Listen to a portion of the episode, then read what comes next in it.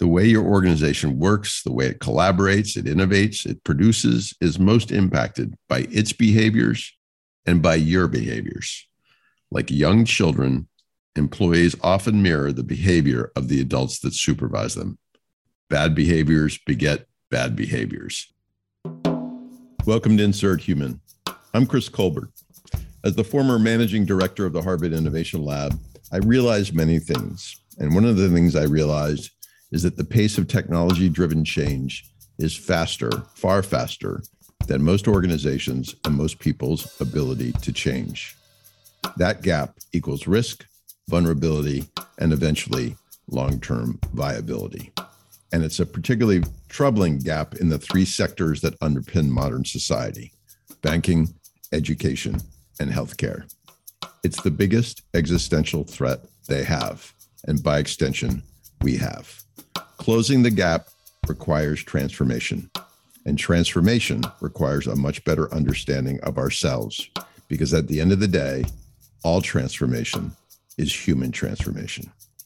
That's why I created Insert Human, a weekly conversation with brilliant people about better understanding us, and in doing so, shrinking the gap and increasing the chances of a better outcome for all.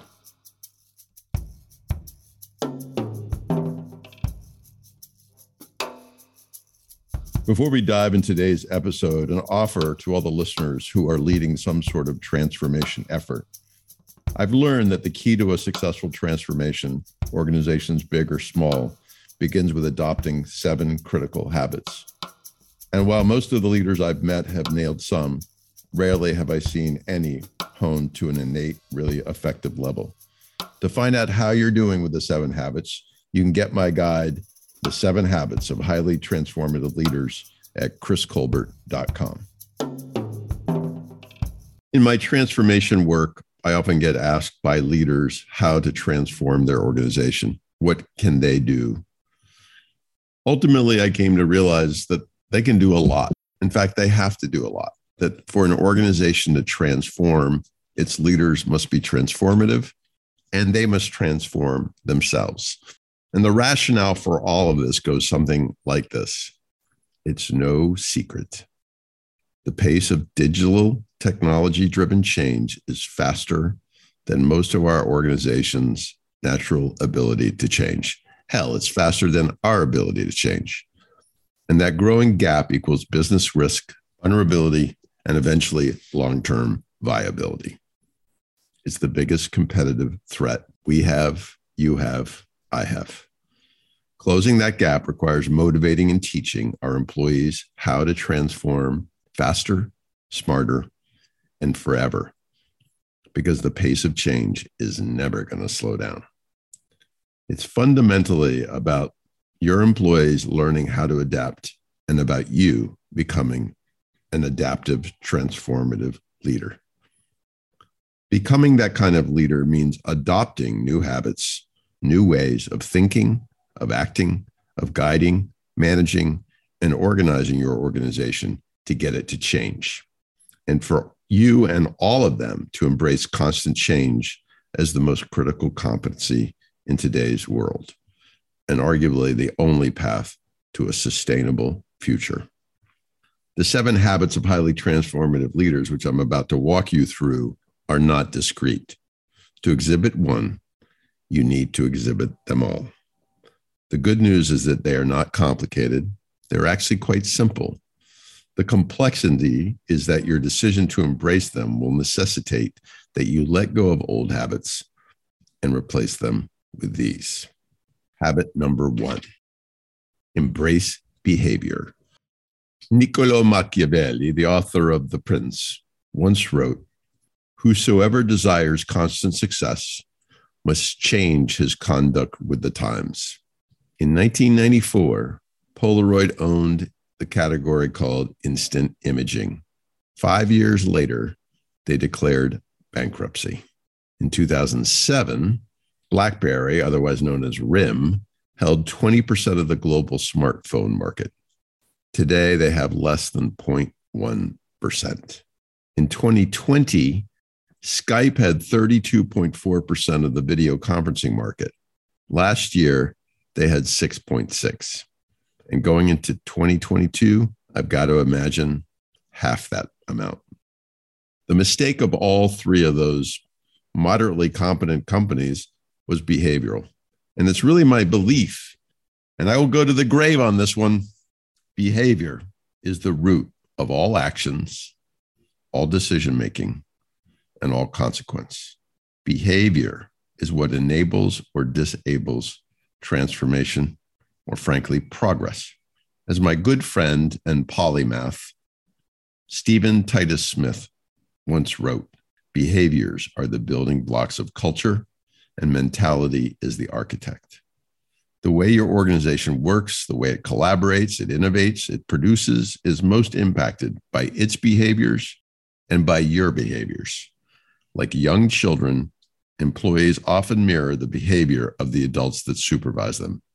Bad behaviors beget bad behaviors. Good behaviors beget good behaviors. To transform an organization is to transform its behaviors and the mentalities and the belief systems that directly and indirectly foster those behaviors. I want to just take 10 seconds right now. Whether you're a leader of an organization or an employee in an organization, just take a few seconds to think about the behavior of that organization the good behaviors and maybe the not so good behaviors.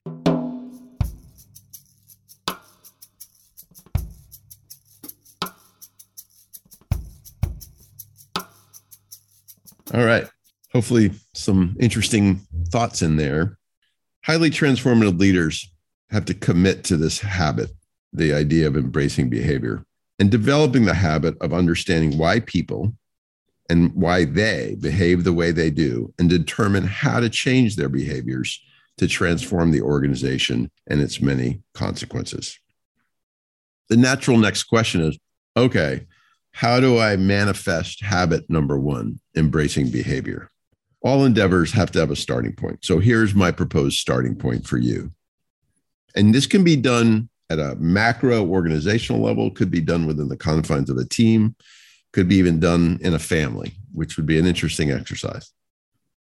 So here's the task conduct an audit of your organization to determine what its current behavioral norms are. But before you do, I suggest reading a book titled The Unwritten Rules by a guy named Peter Scott Morgan. It's a really profound look at how the unwritten, non codified behavioral rules inform how every organization works. So let's take another 10 seconds. I want you to think about the unwritten rules of your birth family, the family you grew up in. 10 seconds. What are the unwritten rules of the Colbert family? of your family.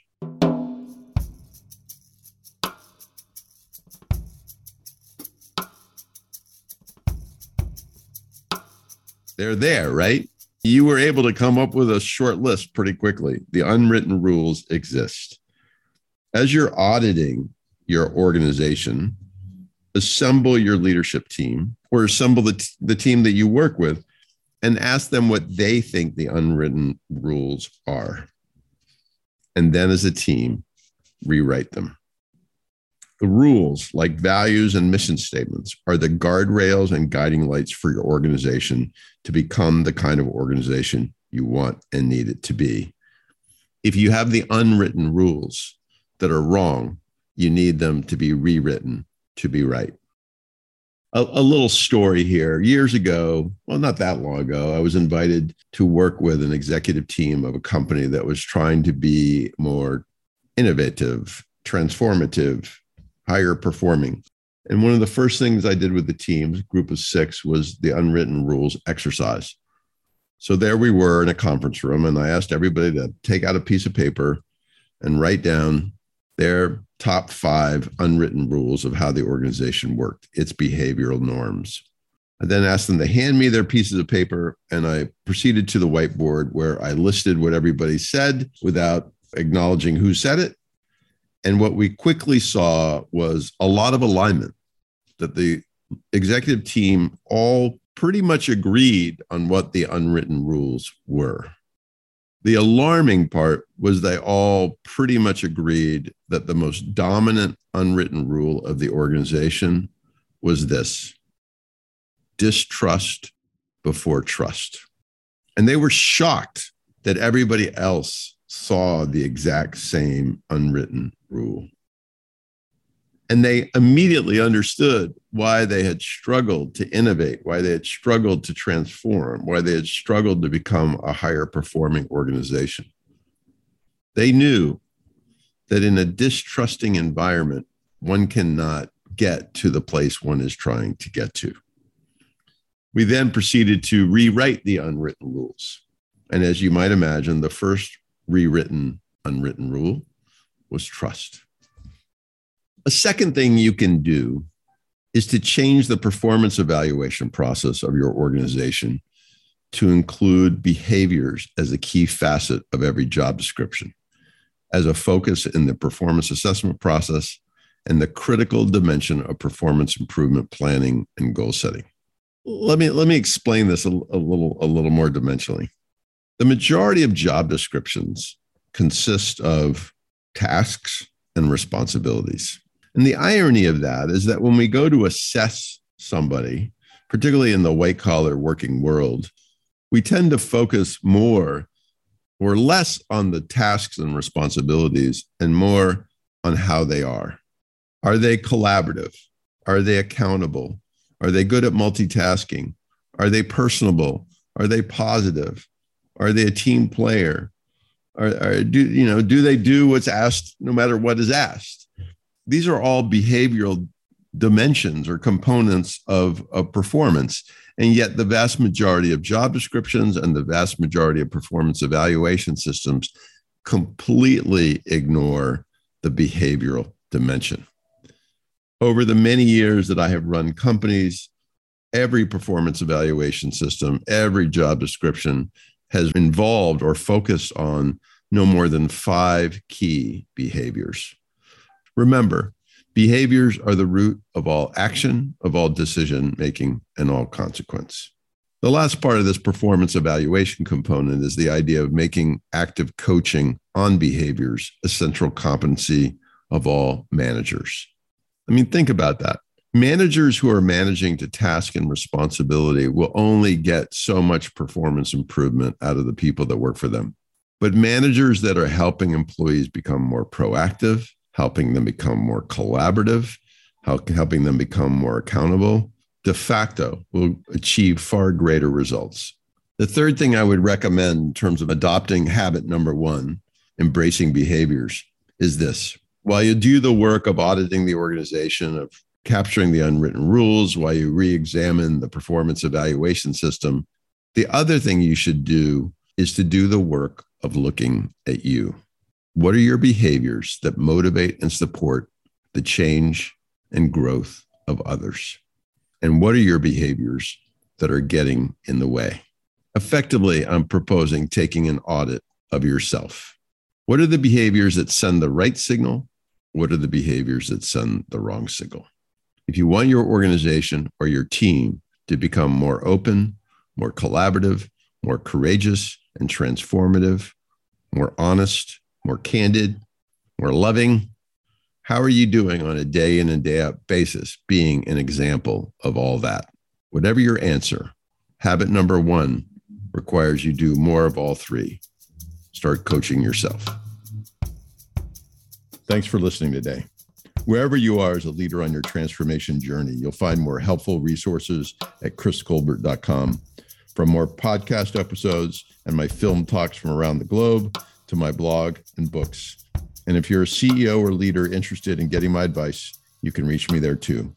Just head over to chriscolbert.com. Thanks for listening.